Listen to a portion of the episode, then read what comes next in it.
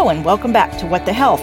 I'm Julie Rovner, Chief Washington Correspondent at K F F Health News, and I'm joined by some of the best and smartest health reporters in Washington. We are taping this week on Thursday, May eleventh at ten thirty a.m. As always, news happens fast and things might have changed by the time you hear this. So here we go.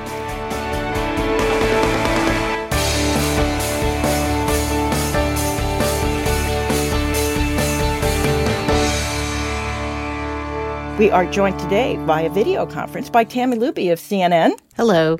Margot Sanger-Katz of The New York Times. Good morning. And Joanne Kenen of the Johns Hopkins Bloomberg School of Public Health and Politico. Hi, everybody. So the news on the debt ceiling standoff, just so you know, is that there is no news. Congressional leaders and White House officials are meeting again on Friday, and we still expect to not see this settled until the last possible minute. But there was plenty of other health news. We will start with the official end of the U S public health emergency for COVID. We have talked at some length about the Medicaid unwinding that's now happening and a potential to end some telehealth service reimbursement. But there's a lot more that's going away after May eleventh. Tami, you've been working to compile everything that's about to change. What are the high points here? Well, there are a lot of changes depending on what type of insurance you have and whether we're talking about testing, treatment, or vaccines. So I can give you a quick rundown. We wrote a visual story on this today. If you go to C N N dot com, you'll find it on the homepage right now. I will link to it in the show notes for the podcast. Basically, many people will be paying more for treatments and for tests. However, vaccines will generally remain free for almost everyone. And basically, if you look at our story, you'll see the color-coded guide as to how it may impact you. But basically, testing at-home tests are no longer guaranteed to be free. So if you've been going to your C V S or somewhere else to pick up, up your eight tests a month, your insurer may opt to continue providing it for free, but I don't think many will. And then for lab tests, again, it really depends. But if you have Medicaid, all tests will be free through twenty twenty-four. However, if you have private insurance or Medicare, you will probably have to start paying out of pocket for tests that are ordered by your provider. Those deductibles, those pesky deductibles and copays or coinsurance will start kicking in again. And for treatments, it's a little bit different again. The cost will vary by treatment if you have Medicare or private insurance. However, Paxlovid and treatments that are purchased by the federal government, such as Paxlovid, will be free as long as supplies last. Now, also, if you're uninsured, there's a whole different situation. It'll be somewhat more difficult for them, but there are still options. And, you know, the White House has been working to provide free treatments and vaccines for them. So if you but, get COVID, get it soon. Like today, right? Exactly. Uh, yeah, but with vaccines, even though, again, they're free as long as the federal supplies last, but because of the Affordable Care Act, the CARES Act, and the Inflation Reduction Act, people with private insurance, Medicare, and Medicaid will actually continue to be able to get free vaccines after the federal supplies run out. After May eleventh. It's very confusing. It, it, it is very confusing. That's why you did a whole graphic. Joanne, you wanted to add something. And the confusion is the problem. We have lots of problems, but like last week, we talked a little bit about this. You know, are we still in an emergency? We're not in an emergency the way we were in twenty twenty, twenty twenty-one, but it's not gone. We all know it's much, much better, but it's not gone. And it could get worse again, particularly if people are confused, if people don't know how to test, if people don't know that they can still get things.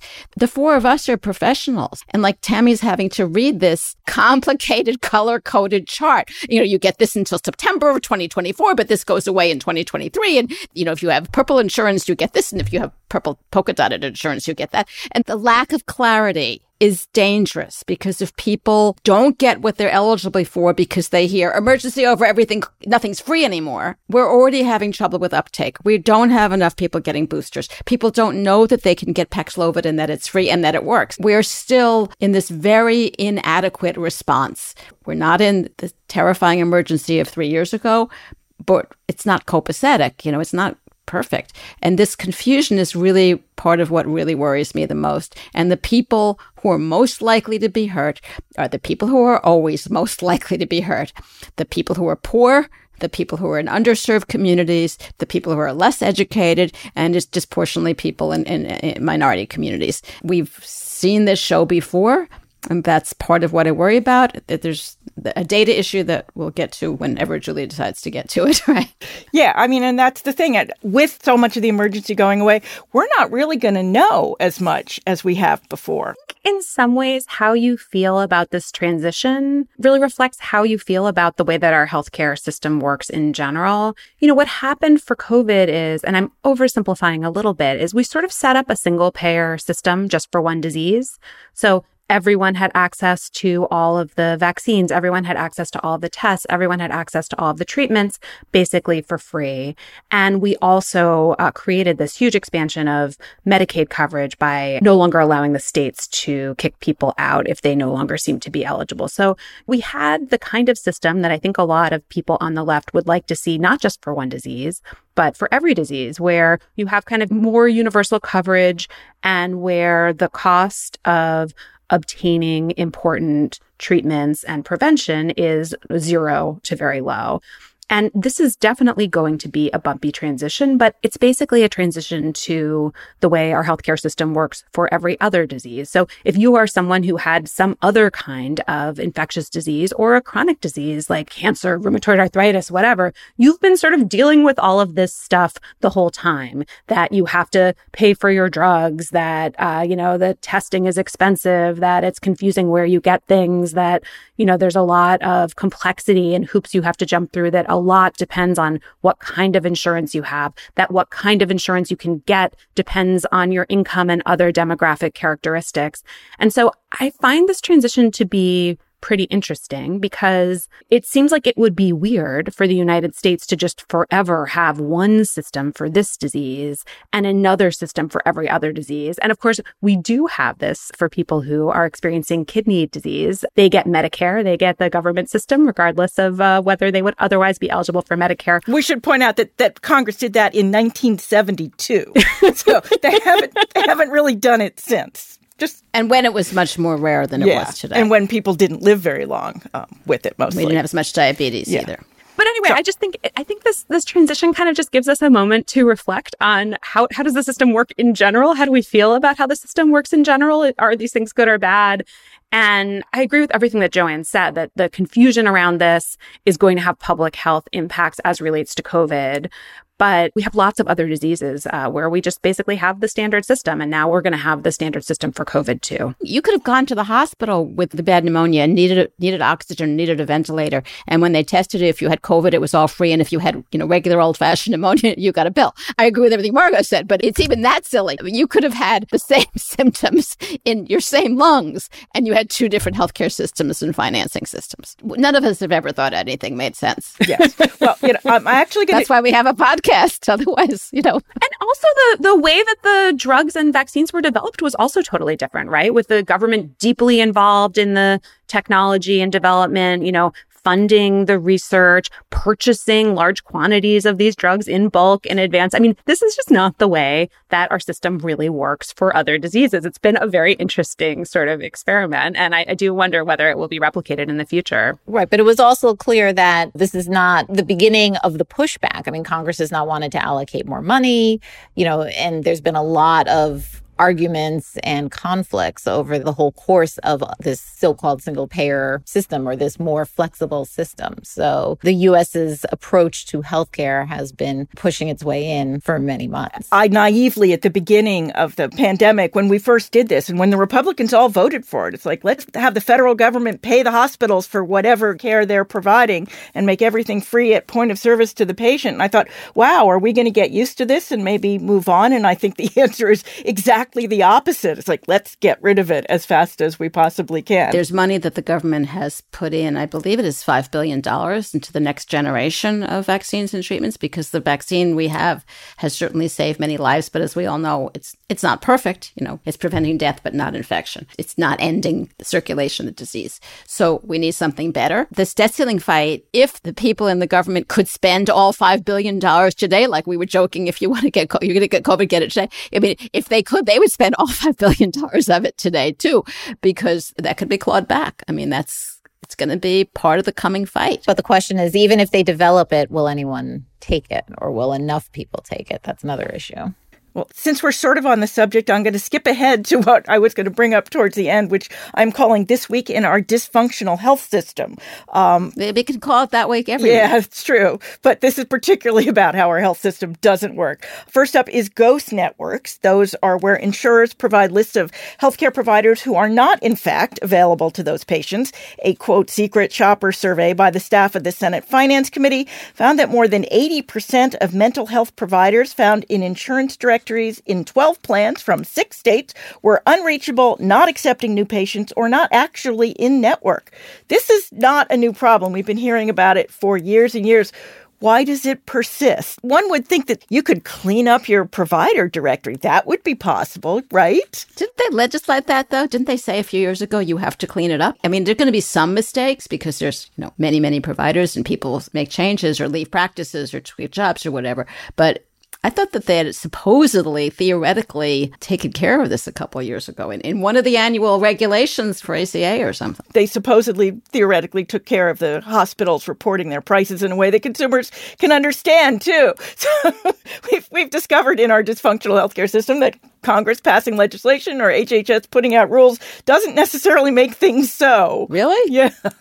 I, I just, this this was one that I had thought, oh boy, I have a whole file on that from like the nineteen nineties. So it's a huge problem, though. I mean, oh, it is. You know, we have a system where for large groups of Americans, you are expected to shop for a health insurance plan if you're purchasing a marketplace plan for yourself, if you are purchasing a Medicare Advantage plan uh, when you become eligible for Medicare. And in many cases, if you ha- have a choice of employer plans, you know, you're supposed to pick the plan that's best for you. And we have a system that tells people that having those kinds of choices is good and maximizes the benefits to people to be able to pick the best plan. But for a lot of people being able to have the doctors and hospitals that they use or to have a choice of a wide range of doctors for various problems, including mental health services, is a huge selling point of one plan versus another.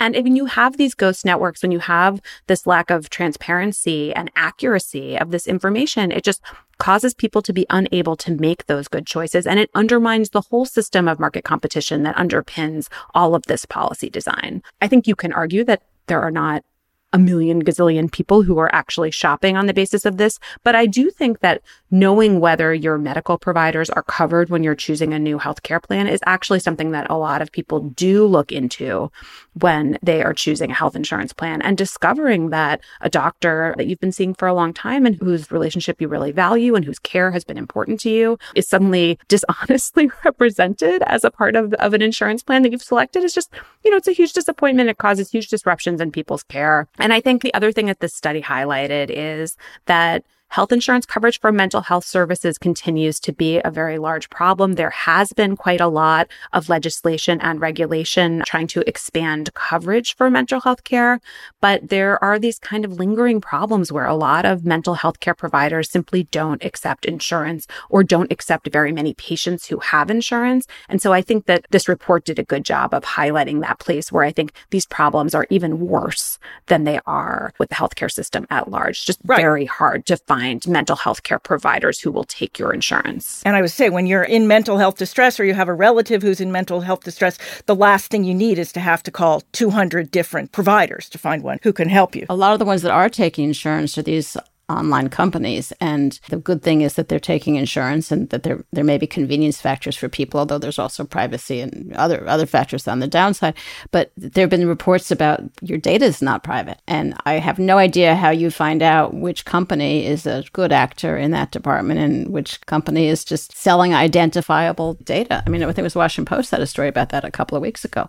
You know, you click it on something straight to the data broker. So yeah, you get insurance coverage, but at a different price.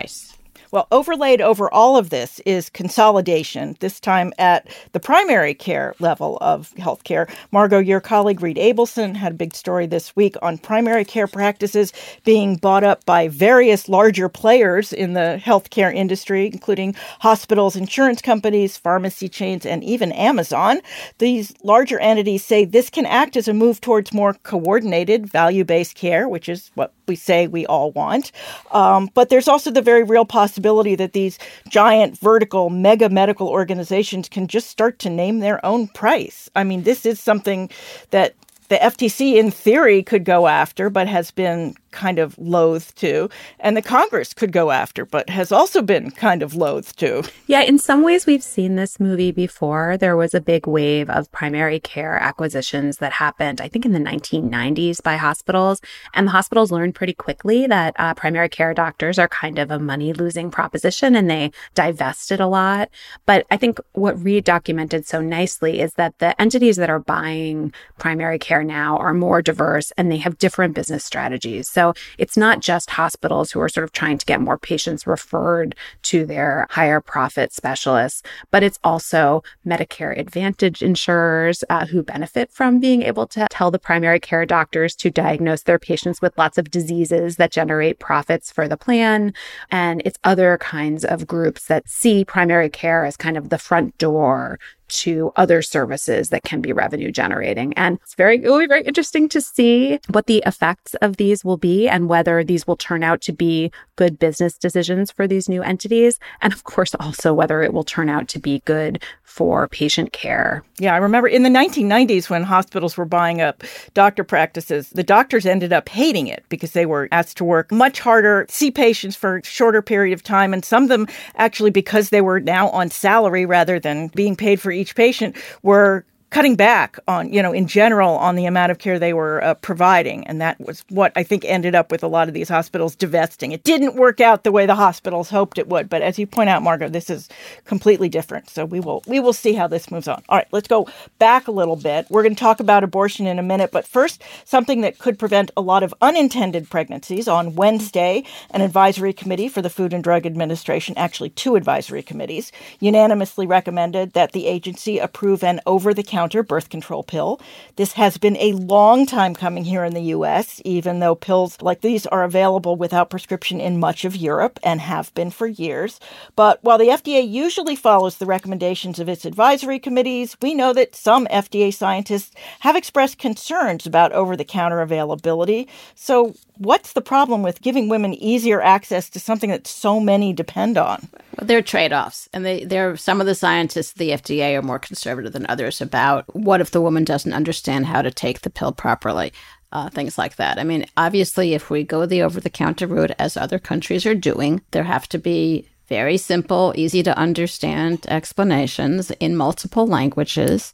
Pharmacists should be able to explain it like, you know, you have to take it every day and you have to take it at approximately the same time every day and things like that. So, you know, obviously not taking it right doesn't protect you as much as taking it right. But there are a lot of people who will be able to get it. You know, getting a prescription is not always the easiest thing in the world. Or if you're lucky, you just click on something and you, somebody calls your doctor and gets you a refill. But that doesn't always work. And not everybody has access to that. And you have to still see your doctor sometimes for renewals. If you're a working person who doesn't have sick leave and you have to take time off from work every three months to get a refill, or you have to hire a childcare, or you have to take three buses, you know, it takes a whole day, and then you sit in a waiting room at a clinic. I mean, our health system is not patient friendly. I was saying, to go back to what Tami was talking about earlier, if pills are available over the counter, it's going to depend on, you know, what your insurance is like, whether you Cost. could get it covered. That's right. And it could end right, up right. being... But I don't think the F D A is concerned about that. No, they're That's not. That's not their policy job. Issue. The pill's pretty safe. And these are lower dose ones than the pills that were invented, you know, fifty years ago. These are lower dose, safer drugs with fewer side effects. But I mean, there's concern about the rare side effect. There's concern about people not knowing how to take it, all, all that kind of stuff. But Julie just mentioned the cost and coverage is a separate issue because under the A C A, it's covered. And if you, it becomes over the counter, the mechanism for getting that covered is at this point unclear. But we do have a system now where for a lot of women, obtaining birth control pills depends on being able to get a doctor's appointment on a regular basis. I think, you know, this is not standard practice, but I do think that there are a lot of O B G Y Ns who basically won't write you for a birth control pill unless you come in on a regular basis to receive other kinds of health screenings. And I think many of them do that with good intentions because they want to make sure that people are getting pap smears and other kinds of preventive health services. But on the other hand, it does mean that there are a lot of women who, if they don't have time or they can't afford to come in for regular doctor's appointments, lose access to birth control. And I think over-the-counter pills is, is one way of counteracting that particular problem. And I think that's exactly why so many of the medical groups are urging this. During the more than a decade-long fight over making the morning-after pill over-the-counter, the big hang-up was what to do about minors. Even President Obama, a major backer of women's reproductive health rights, seemed unhappy at the idea of his then-barely teenage daughters being able to get birth control so easily and without notifying either parent. It seems unimaginable that we're not going to have that same fight here. I mean, literally, we spent six years trying to figure out what age teens could be to safely buy morning after pills, which are high doses of basically these birth control pills. I'm actually surprised that we haven't really seen the minor fight yet. I think so. Everyone's waiting for somebody else to do it first, right? I mean, I, I like Julie, I was been expecting to hear more about age limitations, and that'll probably come up when the F D A acts.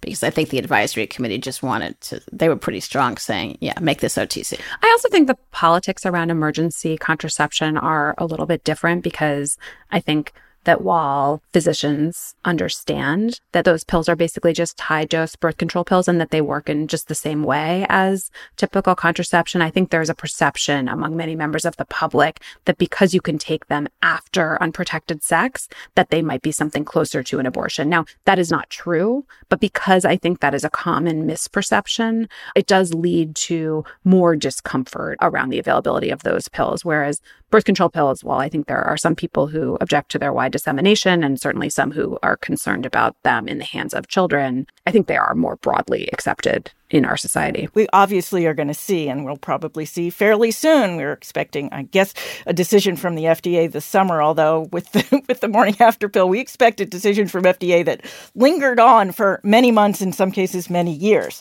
And I think it's at least hypothetically possible that states will not do what the F D A says they can do. Say the F D A says they can be over-the-counter with no age limitations. I can see that becoming a fight in conservative states. I mean, I don't know exactly the mechanism for how that would fold, but I could certainly think that somebody's going to dream up a mechanism so that a twelve-year-old can't get this over-the-counter. I'm gonna, I want to move to abortion um, because first up is the continuing question over the fate of the abortion pill, which we get to say at this point, not the same as the emergency contraceptive pill, which, as Margot said, is just high doses, regular birth control pills. Needless to say, that's the one that the, we're having the current court action over. And there was even more action this week, although not from that original case, which will be heard by the Court of Appeals later in this month.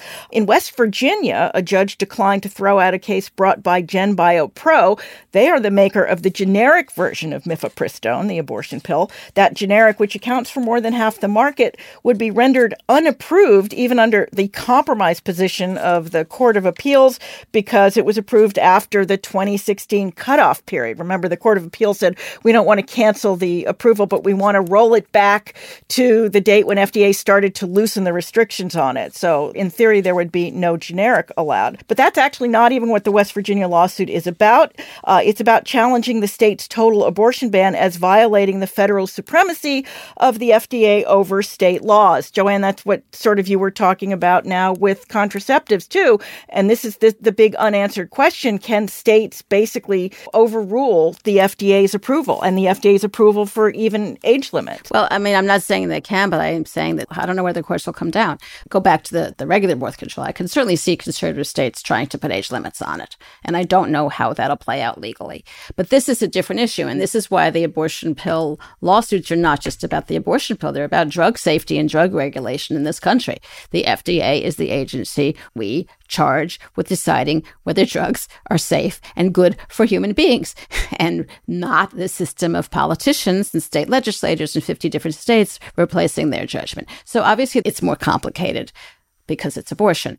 But one of several bottom lines in this case is who gets to decide, the F D A or state legislature. And right, do states get to overrule what the, the Federal Food right. and Drug Administration says? Well, I th- remember some states have had, you know, California's had stricter regulations on several health things, and you know, and that's been allowed that you could have higher ceilings for, for various health, you know, carcinogenics and so forth. But they haven't fundamentally challenged the authority of the F D A yet. Well, since confusion is our theme of the week, also this week a group of independent abortion clinics led by Whole Women's Health, which operates in several states, filed suit against the F D A, basically trying to add Virginia, Kansas, and Montana to the other eighteen states that sued to force F D A to further reduce the agency's current restrictions on mifepristone. A federal judge in Washington state ruled the same day that Texas judge did that mifepristone should have its approval removed. The judge in Washington said the drug should become even more easily available. In the real world, though, this is just sowing so much confusion that nobody knows what's allowed and what isn't, which I think is kind of the point for opponents, right? They just want to make everybody as confused as possible if they can't actually ban it. I think they actually want to ban it. Um, I mean, I think that's their primary goal. I'm sure there are some that will settle for confusion as a secondary outcome. I think just this whole mess of cases really highlights what a weird moment we are, where we're having individual judges and individual jurisdictions making determinations about whether or not the F D A can or can't approve the safety and efficacy of drugs. Uh, you know, as Joanne said, we've just had a system in this country since the foundation of the F D A where they are the scientific experts and they make determinations, and those determinations affect drug availability and legal status around the country. And this is a very unusual situation where we're seeing federal courts in different jurisdictions making their own judgments about what the F D A should do. And I think the Texas judge that um, struck down the approval of mifepristone, at least temporarily, has come in for a lot of criticism. But what the judge in Washington state did is, is sort of a, a flavor of the same thing. It's telling the F D A, uh, you know, how they should do their business. And it's a weird thing. It is. Well, one last thing this week, since we're talking about confusion, um, and the public is definitely confused, according to two different polls that uh, are out this week. On the one hand, a Washington Post-A B C News poll found that a full two-thirds of respondents say mifepristone, the abortion pill, should stay on the market. And more than half say they disagree with the Supreme Court's overturn of Roe v. Wade, including seventy percent of independents and more than a third of Republicans. Yet, in focus groups in April, more than a third of independents couldn't differentiate Democrats' position on abortion from Republicans. As reported by Vox, one participant said, quote, I really haven't basically heard anything about which party is leaning toward it and which one isn't. When pressed, she said, if I had to guess, I would say Democrats would probably be against it and Republicans would probably be for it. Another participant said she thought that Joe Biden helped get the Supreme Court judges who overturned Roe. We really do live in a bubble, don't we? I think that was sort of the most mind-blowing thing I've read since all the months since Roe got overturned, that there are people who care about this issue who have no idea where anybody stands. I think it's just a truth about our political system that there are a lot of Americans who are what the political scientists call low information voters. These are people who are just not following the news very closely and not following politics very closely. And they may have a certain set of opinions about issues of the day, but I think it is a big challenge to get those people aware of where candidates stand on issues of concern to them and to get them activated. And it doesn't really surprise me that independent voters are the ones uh, who seem to be confused about where the parties are, because they're probably the least plugged into politics generally. And so for Democrats, it does seem like this lack of information is potentially an opportunity for them, because it seems like when you ask voters what they want on abortion, they want things that are more aligned with Democratic politicians' preferences than Republicans. And so it strikes me that perhaps uh, some of Of those people in the focus group who didn't know who stood for what, maybe those are gettable voters for the Democratic Party. But I think, you know, we're about to go into a very heated campaign season, uh, you know, as we go into the presidential primaries and then the general election, in which there are going to be a lot of ads, a lot of news coverage. And, you know, I think abortion is very likely to be a prominent issue during the campaigns. And I think it is almost certainly going to be a major goal of the Biden presidential reelection campaign to try to make sure that these people know where Biden stands relative to abortion, because it is an issue that so many voters agree with him on. And, and it makes you see, I mean, there's a lot of Republicans who are trying to sort of finesse this issue now and say, you know, oh, well, we're going to restrict it, but we're not going to ban it. Or we have all these exceptions that, of course, in practice you can't use. Obviously, these are the kinds of, of voters who might be attracted to that. So we'll, we will obviously see this as it goes on. But Julie, do you remember whether they were actually voters? Because I had the same reaction to you, like of all the things to not be sure of, that one was pretty surprising. But we also know that in places like Kansas, where, you know, where there are not that many Democrats, these referenda won. The voters have supported abortion rights in the twenty twenty-two elections and in these state referenda. So independents must be voting. I would say I think, the, I think if you're doing... Something isn't totally... It, it, something is not totally but if adding you're, up But if you're doing a focus group for politics, one presumes that you get voters. So, I mean, I think that was that was the point of the focus group. But, yeah, it's... Or people who say they're voters. Yeah, or people I who mean, say it, they're voters. It, it, yeah. That is a different issue. All right. Well, something not that confusing... Now it's time for our extra credit segment. That's when we each recommend a story we read this week. We think you should read too. As always, don't worry if you miss it. We will post the links on the podcast page at k f f news dot org and in our show notes on your phone or other mobile device. Tami, why don't you go first this week? Okay, well, I picked a story from C N N by my colleagues on the health team. Uh, it's titled... Because of Florida abortion laws, she carried her baby to term knowing he would die, by Elizabeth Cohen, Carma Hassan, and Amanda Musa. And I have to say that when I first read this story, I couldn't get through it because it was so upsetting. And then when I selected it as an extra credit, I had to read it in full. But it's about a family in Florida whose son was born without kidneys. They knew that he was going to die. And it's about all of the effects from everything from, you know, the mother, Deborah Dorbert, on her physically and emotionally. But it also, you know, talked about the family and, you know, the effect on the marriage, and the effect, which was just so upsetting, was on the four-year-old son, who became very attached. I don't think they even knew. Well, it wasn't a girl. It was actually a boy. But for some reason, this the older son felt that it was a girl and just kept saying, like, my sister is going to do X, Y, Z. And, you know, how did the parents break it to him, because he saw that his mother was, you know, pregnant and getting larger. And, you know, it was just a, a figuring out how to break it to him that no baby was coming home. So the details are heart-wrenching. The quotes in the third paragraph, he gasped for air a couple of times when I held him, uh, said Dorbert. I watched my child take his first breath and I held him as he took his last one. So, you know, these are things that not, you know, and we just talked about how states are arguing over what exceptions there should be, if any, you know, and these are the stories that the legislators don't think about when they pass these laws. I think I said this before, because we've had a story like this almost every week. This one was particularly wrenching. But I think the one thing that all these stories are doing is helping people understand, particularly men, that there are complications in pregnancy, that they're not that rare, that, you know, that they sort of throw off and say, oh, well, that's, you know, one in a million. It's not one in a million. It's like one in a thousand. That's a lot of people. So, I mean, that's why there are a lot of these stories, because there are a lot of pregnancies that don't go as expected. Right. And it really shows the chilling effect on doctors, because, you know, you would say, oh, it's simple, life of the mother, or, you know, life of the fetus, or something like that. That seems pretty straightforward, but it isn't. And these doctors, in cases where, you know, other cases where it is the life of the mother, which seem, again, very straightforward, the doctors are not willing to do anything because they're afraid. No.